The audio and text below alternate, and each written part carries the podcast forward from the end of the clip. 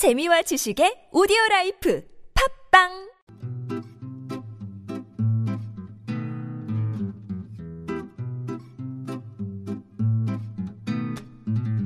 TBS 아나운서 팀과 한국어 천재가 함께하는 쉬운 말 바꾸기 운동.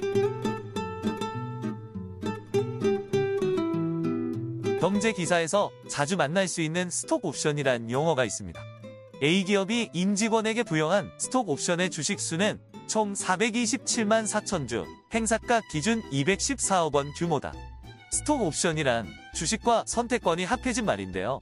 사원들에게 일정 기간이 지난 후에 자기 회사의 주식을 약정 당시의 가격으로 살 수 있는 자격을 부여하는 제도입니다.